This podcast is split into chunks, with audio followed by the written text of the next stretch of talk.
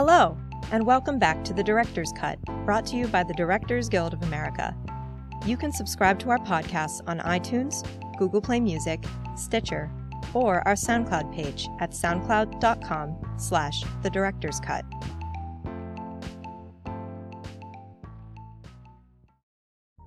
Today's episode is the third and last in our annual series devoted to our popular Meet the Nominees feature film symposium.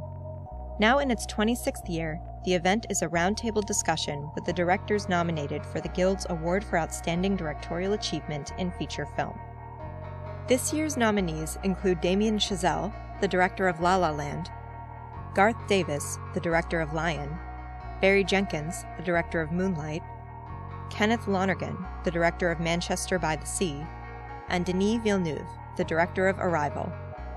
Each of these talented directors were gathered on February 4th at the DGA Theater in Los Angeles to discuss the craft of directing and the making of their films with moderator Jeremy Kagan. So please enjoy part three of our Meet the Nominees special and listen to the five nominees discuss their film's pivotal scenes and dealing with the pressures of directing. Highlights from the conversation include Mr. Lonergan speaking about how he directed scenes with overlapping dialogue, Mr. Jenkins revealing how he helped an actor figure out how to approach a scene on his own, and Mr. Davis discussing how he resets the energy when things get too heavy on set. Um, question for all, all of you. I want to talk a little bit about uh, your working with actors on the set. Um, and so I'm going to pick scenes, and if you could just talk of the language that you use to get the performance. And Denis, I'm going to start with it. Um, and the one I'm looking at is when she is explaining to her daughter, and Amy's explaining to her daughter, um, that the, the, the issue, I knew something I shouldn't have told them, and, and it ends up with her, you know, what is that? Unstoppable. Directing a scene like that with the child and with the adult, do you remember how you went about doing it and, and the language that you used to get the performance from both of your actors? The thing is that it, it's a, uh, I had, uh, at the beginning, I had the luxury, uh, uh a thing that I was very afraid of. Uh, it was not VFX for me. It was like the, um, or the, the, the military scene or that for me, it was, it was, I was not afraid of that. I was afraid to the contact create that uh, in a very short period of time to to to feel uh, the bond of a, a, strong relationship between a mother and, and, a, and a daughter, and to feel that we are we are, we are witnessing little scenes, little glimpse of her life and the, the what she brought out of this those moments and, and what she, she experienced as as a human being in that short period of time in a very very uh, short montage, you know. So I, I uh, in a way I spent much more time shooting with with the uh, the little girls and and Amy than anything else. And and and, I asked asked the, the production to allow me to improvise a lot, to spend a lot of time with them. I, I, we had choose that house. The, was fantastic because it has also had the quality to have the the, the St. Lawrence River in front of us. The, the there was a forest behind. There was like a lot of of playground.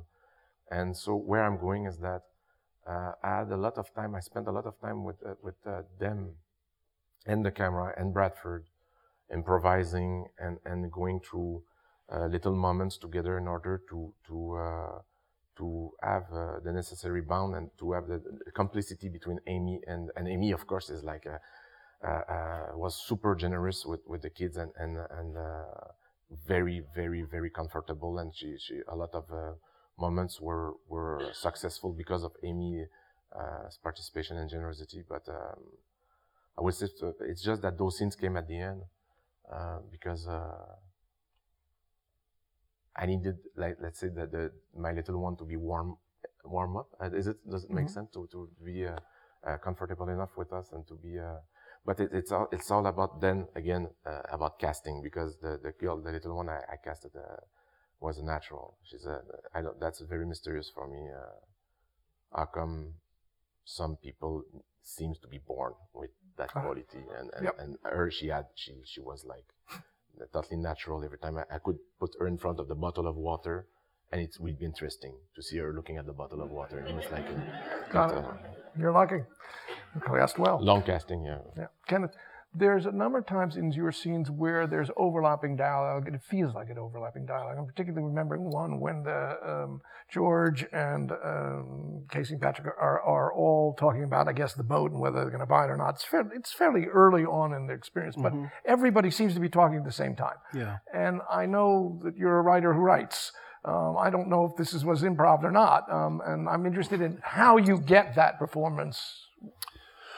Um, well, no, it's not improv. That's all written out. Uh, the only improvisation in the movie is at the very beginning on the boat when Casey is improv- improvising with little Ben O'Brien, who plays young Patrick. And that, that, with some suggestions from me, shouted from the camera boat over megaphone. Um, but uh, the rest of the script of the movie was uh, all scripted, including the overlaps. Um, and you, ju- it's just treated like any other scene uh, or any other kind of scene.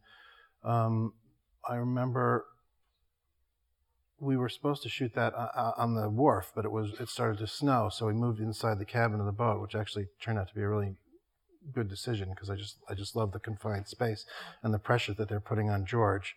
Uh, they ask him, they're asking for help from the boat. For those of you, I don't know if you know the scene, but then they then Casey asks him if he wants to be Patrick's guardian. Patrick's standing right there, and so is George. And George does not loves Patrick, does not want to be his guardian.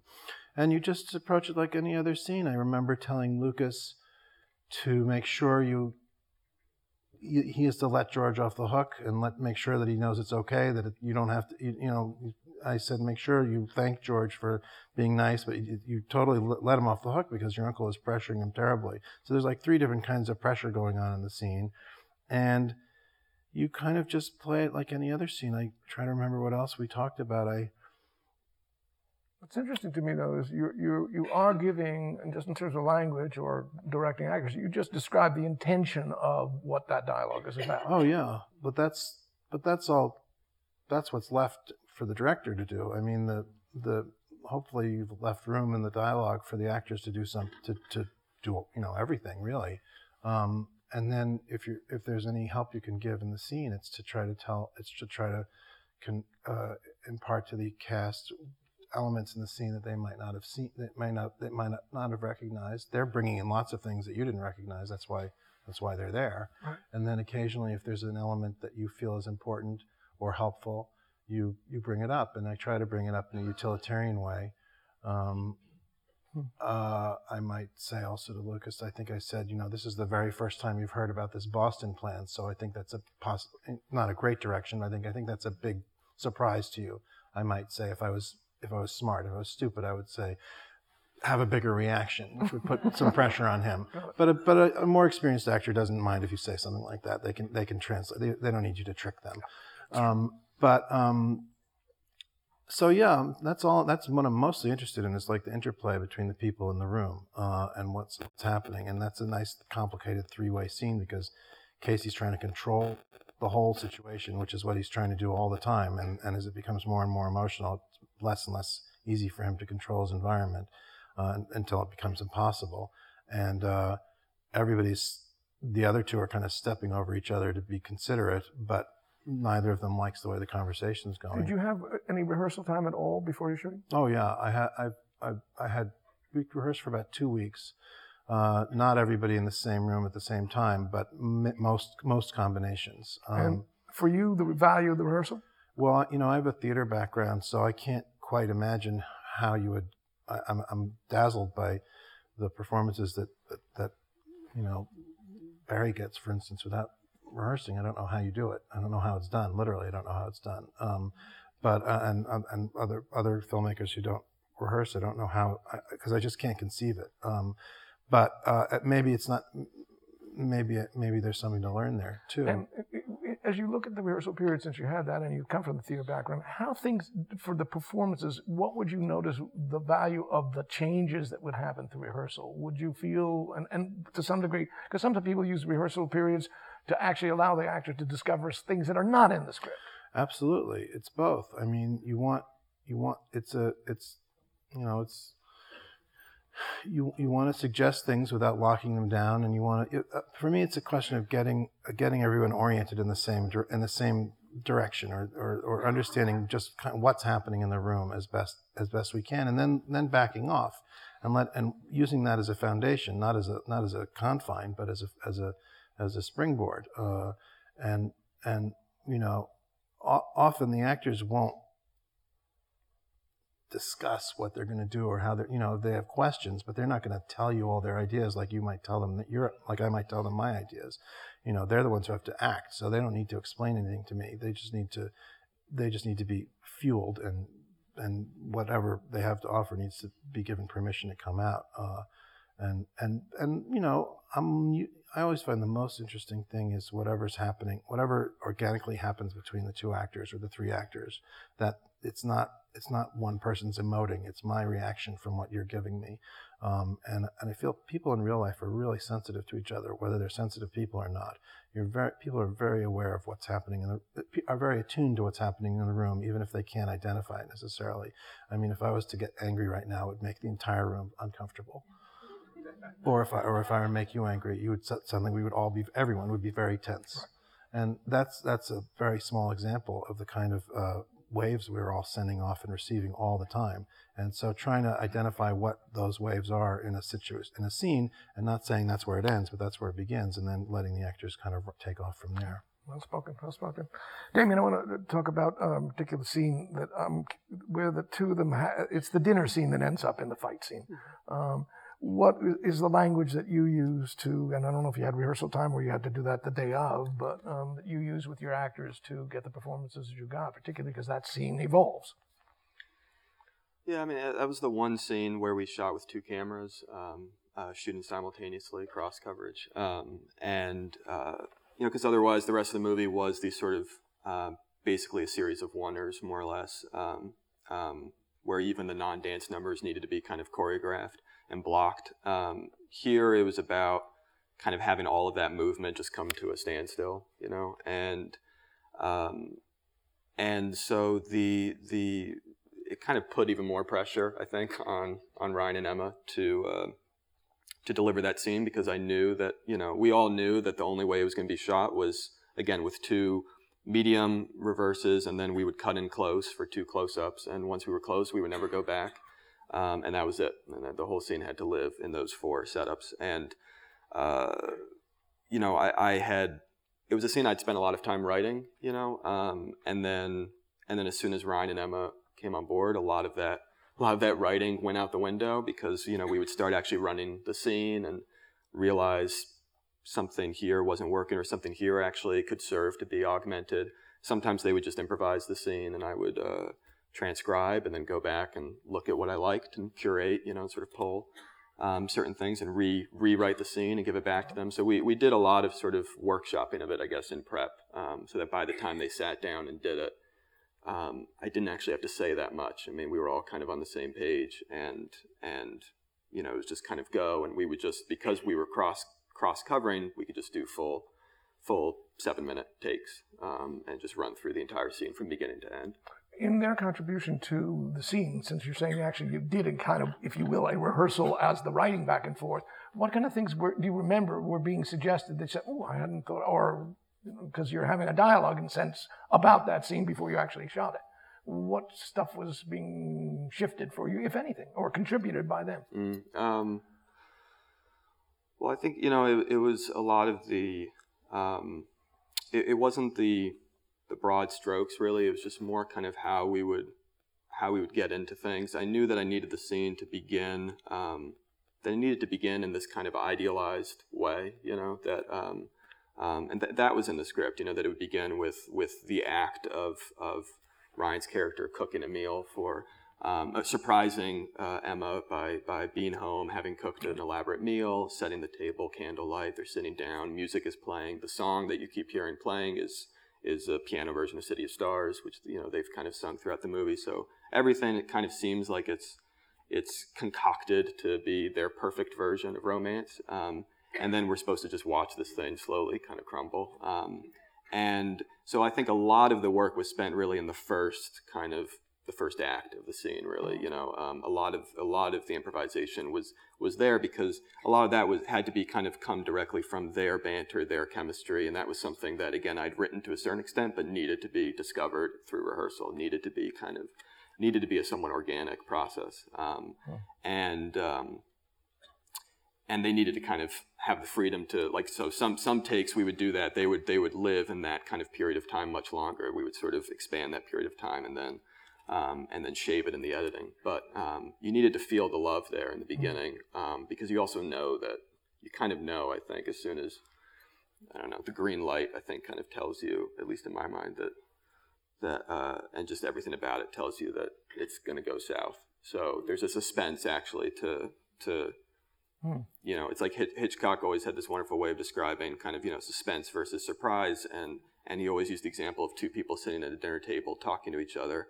and and the surprise is that you know uh, you, they're talking to each other the whole time, and it's very chummy, and then suddenly a bomb explodes, and you're shocked, and there was a bomb in the house, and the suspense version is you just put an insert of the bomb under the table at the beginning of the conversation, and then you just watch them. Then you can watch them talk chummily for a very long time, and you're you're like this. And it doesn't matter what they're talking about. Did you feel the bomb in your, this case was the green, the color? No, no, I think not necessarily, but I, I think the bomb was just that um, that you know I like the tropes of certain kinds of storytelling that you know sometimes you, you can kind of you can you can build up this sense of uh, if things have been too chummy for too long, something is going to th- something is going to deteriorate. And The he, amount of trouble he took to make the dinner tells you something's going some, go wrong. exactly, it's like Good, good. That's exactly it. If you, if you laying it on too thick in any area is gonna um, is gonna breed trouble. Um, and um, and and the formality of it. I think that was the other thing that this was a movie actually where there until then every scene you've ever seen with them is in a two shot.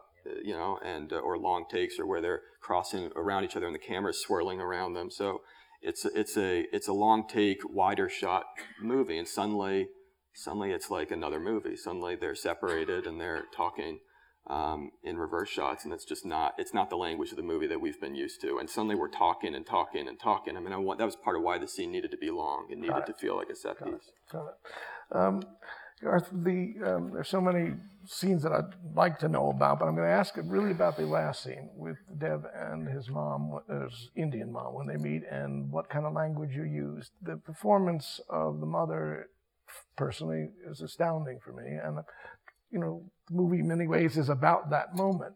What dialogue, what ways of directing your actors did you use to get what you got? Ah, well, uh, that was a big day. Um, first of all, I separated the actors for a week. So I made sure that Dev didn't speak to Priyanka, who was playing the mother. They were very close. We did a lot of rehearsals where they were building a strong relationship, um, and they became very close. Um, but when we were approaching that that scene we had to shoot, I said, "You're not allowed to see each other." Um, also, Dev had never seen her through her makeup either, and I just thought it was such a sacred real moment. It just couldn't be, you just couldn't dramatize it. You know, it, for me, it had to feel, you had to prepare the actors as much as you could to the stages that were at in the story and then just allow the moment to be, you know, like Heather was saying, their moment really. So to do that was tricky because it was a long, complicated meeting um, of, of Saroo coming around the corner and, and is that his mother? Isn't it his mother? So I had a strong sense of how how the staging could be, um, and I decided to rehearse it um, with the not the actors, just camera rehearse with um, the DOP and the AD, and um, and the, the two, we had two cameras, and basically just treat it like an event, like we're about to shoot an event. Um, so we rehearsed the cameras about three hours, like just blocking and getting feelings, and even the two handle cameras had to cross over and take over other singles. It was we had this whole plan, and um, and then I wanted to shoot it um, a little bit late light, not too romantic, but just to feel like it's trapped in time. It's like we shot it all day. Wanted to feel that sense of time, like we're witnessing something that was happening in a moment. So um, my AD was terrified. Absolutely couldn't believe that we were basically trying to shoot the scene in two hours, you know. But I said it's it's all, you know, I think it'll be over in two hours. the other thing that I was interested in, which came from Saroo's memoir, is just the, the idea that when he arrived at the village, this curiosity started when he arrived, this um, Western Indian guy kind of coming back, and the word of mouth spread very quickly. So it was like energy. It was like he met one person, then he'd walk, and there'd be more people, and he'd walk, and there'd be more people. So for me, it was a very metaphysical scene as well. So through the staging of all of it, I had to, you know, just I kind of released certain more extras into the scene and had to make sure that was happening as well as we were shooting. This was Dev's first scene as well. Um, and he was absolutely very, very anxious. And uh, what we realized is that was good. I mean, Saroo would have been anxious. You know, he, he would have been going through these exact emotions. So I said, This is fantastic. You're feeling this way. This is, uh, you should use it. And um, mm. so I don't know. And then the rest was just up to the actors. And we. What did you say to her? Do you remember? Uh, I didn't say anything to her really. I mean, it's pretty. She's a mother as well, so she could very quickly imagine the pain of not having a son, um, or have a son missing for so long. And I think uh, she just had to witness. She just had to be in the moment. It was quite simple. Um, hmm. And then uh, we just had handheld cameras, no lighting, and we just walked with Dev and walked with her, and um, created magic. And off it off it went. Yeah. Um, Barry, the scene at the beach with the two boys. How did you how did you shoot it? Yeah, it I was. Mean, because as you said, it was one of the scenes that you even tested for them to get the part. Well, and and it was. There's always in any production. There's that one scene that everything is kind of like this train is hurtling towards, and that was the scene for yeah. us. Yeah. Um, it's the most intimate scene in the film, and yet it required the largest production footprint because we're out on the beach in the middle of the night. We had this huge moon rig. Um, we didn't realize this at the time, but the time that we shot, we thought, oh, we'll have all these great lights. We're like right off the beach. There's all these hotels and all these condos. But these sea turtles come in to mate and, and, and they get attracted to the light, so they won't go back out. So when we shot that scene, all the lights were off. So we had to supply every lumen of light that was out there. So there's just like grips and this and that's just all this shit. And I have the most intimate scene in my film. We are loud, they are quiet. Um, and, and it was important for me. I, have been saying that, you know, I am straight, Jerome McCraney is gay. The main character in this film is gay. To me, this was one of those scenes I didn't have a first person perspective on, so I wanted to preserve it from the source material. So as a director, this was one of the few times where the, the director can't override the writer. I was like, I'm going to keep this guy's scene the way it is. And we got there, and James got the light up. It was beautiful. And I already started to have this idea of these hands in the sand. And uh, like like with everything, we got behind on time, so it's actually kind of cool. We did a bunch of French overs and we did French turnarounds. So sometimes you think the cameras moved, but we just moved them. It was like really cool shit that we did to get through the shooting schedule that night. Um, and I remember Jharrel Jerome, who plays Teen Kevin, was he was very concerned with how to perform his part. And you have different languages for different actors, and with him, it was always about figuring out where he directly overlapped with the character. So we started talking while while all these grips, these macho men are walking around. We're talking about first sexual experiences, and uh, you know we talk about you know are you a virgin? No, not a virgin. How'd you lose your virginity? Blah blah. blah. Were, were you guys the same experience? Were you more experienced? Blah blah. All this stuff, and then we bring it back to the characters, and he says, "Is this the first time uh, Kevin, his character, has kissed another man?" I go, "No, it's not the first time Kevin has kissed another man." He asked me, "Is it the first time Chiron has kissed another man?" I love it when an actor can find the answer themselves. So I don't say anything. One 1,000, two 1,000, three 1,000. Oh, Chiron has never kissed anybody. I go, yes, Chiron has never kissed anybody. You're going to be tender and help him through this first experience because you've already been there. And from there, it was on. I, I had to do nothing. He, he carried the scene. what about for, what did you say to Chiron? No, he ca- Ashton was terrified, right. and and and Jharrel's uh, uh, Jharrel Jerome's role then was to help him be calm to take him through the tension, to take him through the anxiety. It was the perfect match of I pressed one button, then as a director, I got to stand back and let them go through. You know, it, it was it, it, became my my favorite night wow. on the set.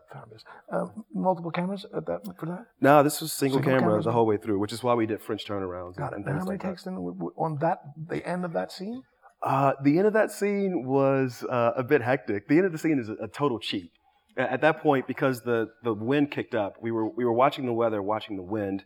So eventually we had to move the moon rig out. Right. And so now we've got like a little blonde with some diffusion on it. And we're just now, we're in here and hand there in the sand. Now we're just this close on the neck and we're you know, tilting. I mean, we had to race because the sun was coming up. And we, we could only go there, we'd only be there for one night. But, but we got it. You, you certainly got it. Um, my last question, although I got to tell you, if you could guys stay for another three hours, I'd be great. But we have to let our crew go, so we can't have another three hours. But I do have a last question. It's got two parts to it. It's so it's not really the last question. It's two questions. it's one is what do you do with the pressure? This is an incredibly pressurized occupation as a director. When you feel it really strong, how do you handle it? And the second is what did you learn in this picture that you didn't know until you'd finished the picture? Denis, what do you do with the pressure, and what did you learn?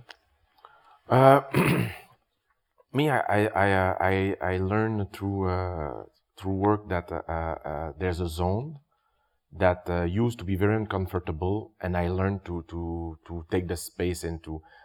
I love on a set when there's a tons of pressure and people waiting, and we don't have the answer, and I I embrace that moment. I, I just let I accept that I don't have and it's it's very important moment when you don't have it you're not good you're and and it's like a, um uh it's it and it's where the ideas come you have to I, I need myself to calm it's an inner process like to, to calm down and to let so the ideas will come but it can come in three hours so you have I, I I'm, I'm I can become pretty autistic on a set Duncan. no, I shut shut myself and just think, and not knowing the answer, and be being open to uh, suggestions around me. Uh, that can become a chaotic process. Like it's uh, dangerous, but uh, uh, that's the way I deal with the pressure. I just like uh, accept that, and and usually the idea come quicker this way than if I panic and I yell. that's uh, that's uh, what I would say. And is is that one of the things you learned from from having made this movie, or is there something else that you learned from having made this movie? I will let Kenneth go on, and I will think about the, the second part. I can. I just let the pressure roll off my back. How? No, I don't. I'm. we were all waiting because we want to know how to do it.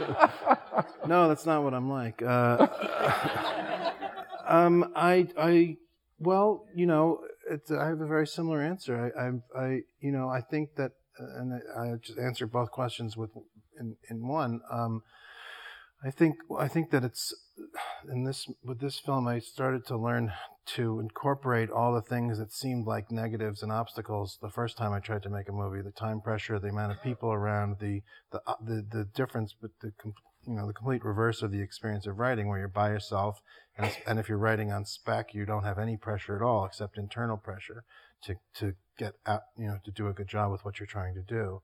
And I think this it wasn't it wasn't um uh, well, there's nothing bad happening, but there it was a very intense pre-production and a very intense the, the schedule. The, it was of the three movies I've done, it was the most I, would I'd say it was the most stressed and pressured on the set and beforehand, just because of the scheduling issues and weather and and time constraints, etc. And uh, I think I learned. I think making that all contribute to what you're doing instead of being an obstacle to what you're doing somehow is, is some strange trick of your mind. And I, I remember the very first day we shot, which was the scene in the lawyer's office, which was a very big scene, very long scene, very important scene. And the night the night before, there'd been some kind one of those kind of. I think everyone was just stressed out because we were shooting the next day for the first day, and and I I had a big fight with somebody. I don't remember even who it was. It might have been everybody. and I was in a foul mood when I got to the set, and I remember just consciously standing at the monitor and shutting out everything behind me, and with this kind of laser-like focus that I, that it's hard for me to achieve usually when there are a lot of people around. And I remember that very vividly, and somewhat maintaining that throughout the shoot. And sometimes with some help from Casey, who's very experienced, who would say, "Look, we're here to shoot the scene. It doesn't matter how long it t- took to set it up. It doesn't matter if the thing broke doesn't matter. None of that matters. Now we're set up and ready to shoot the scene. Let's shoot the scene, and let's let's work on it till we're happy. And that that that reminder and that first day, I think, uh, were really valuable, and and and and and also how I try to cope with the, the pressure. Thank you. Damien, the pressure and what you learned by finishing this film. Uh, How do you deal with it? Um, well, I mean, I, I, I think that the, the thing that, and it's maybe something I did learn, especially in a lot of the, the bigger, more elaborate set pieces in this movie, was was the, was actually how to kind of um, zone out the size and how to kind of remind yourself or, or, or realize that it, it, at its core, movie making is always the same. You know that there's some kind of basic idea there that that I recognize from when I made like home movies as a kid with you know friends in the in the backyard with like my dad's cheap camcorder and you know and and I remember in those days I would dream of making uh, uh, you know movies as an adult and but I thought to myself obviously once you become once you're professional or once you have to make real movies, it's a completely different thing. It has nothing to do with the grammar of you know, and and and I couldn't really fathom how how real quote unquote real movies were made. You know, um, uh, and and I think the kind of wonderful thing is sort of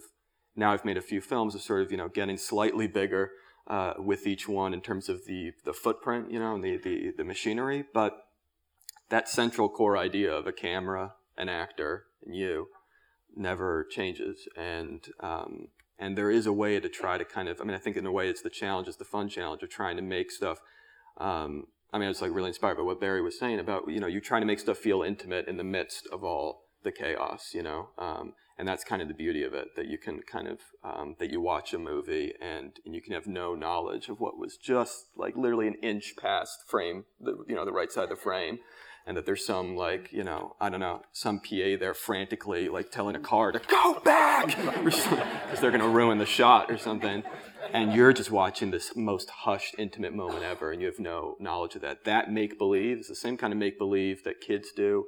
It, there's there's a certain kind of uh, innocence in it. There's a beauty in it, you know, um, and I think it's something that you can preserve and want to try to preserve, even no matter how many kind of um, you know.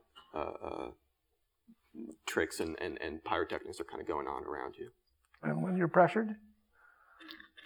Oh, I mean, when I'm pressured, I guess yeah, I try to Oh, kind of focus. remind myself of that. But um, but you also wind up relying a lot on the people around you. You know, I mean, it's it's. Uh, I guess that's the other big thing to learn is just uh, uh, sounds obvious, but just that uh, it's it's not just casting, but the casting of your crew essentially is is the most important thing of all, and you can create that kind of familial bubble if you do that process right. Well spoken. Garth, pressure, and what'd you learn after this finishing this one?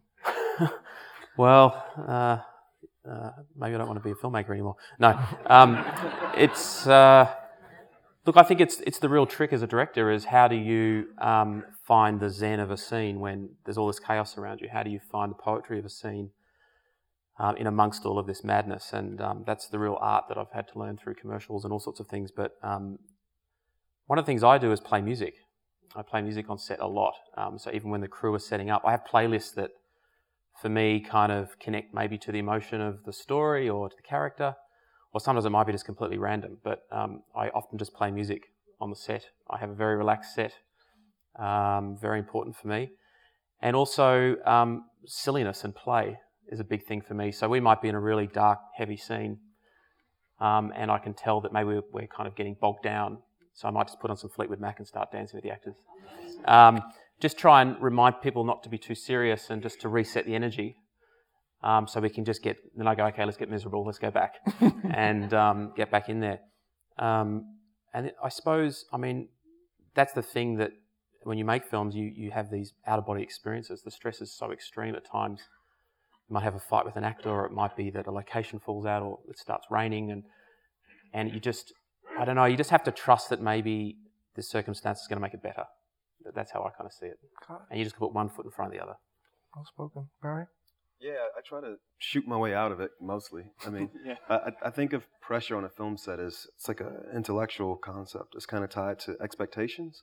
Like you think the scene should be going a certain way, but it's not. So you feel pressure. So I take it off the table, uh, take the expectation of what the scene should be off the table, and I try to shut down the intellectual part of the endeavor and just go back to instincts. You know, well, what am I feeling? Where where do I want to point the camera? And we just point it uh, and start shooting.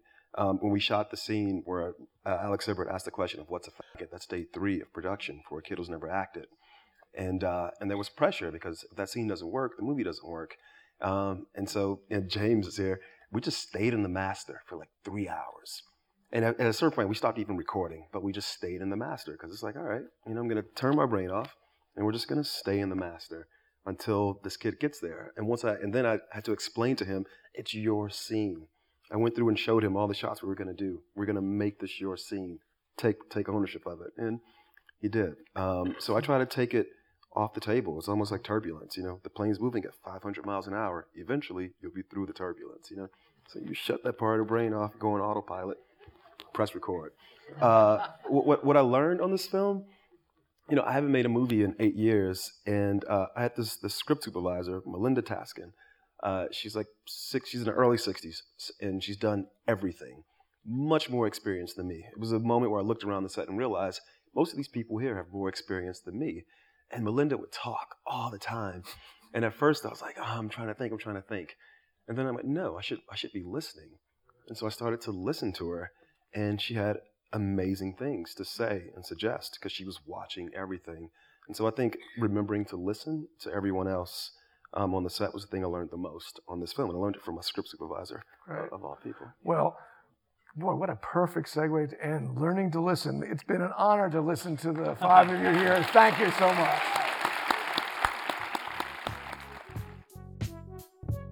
We hope you enjoyed listening to part three of this exclusive discussion.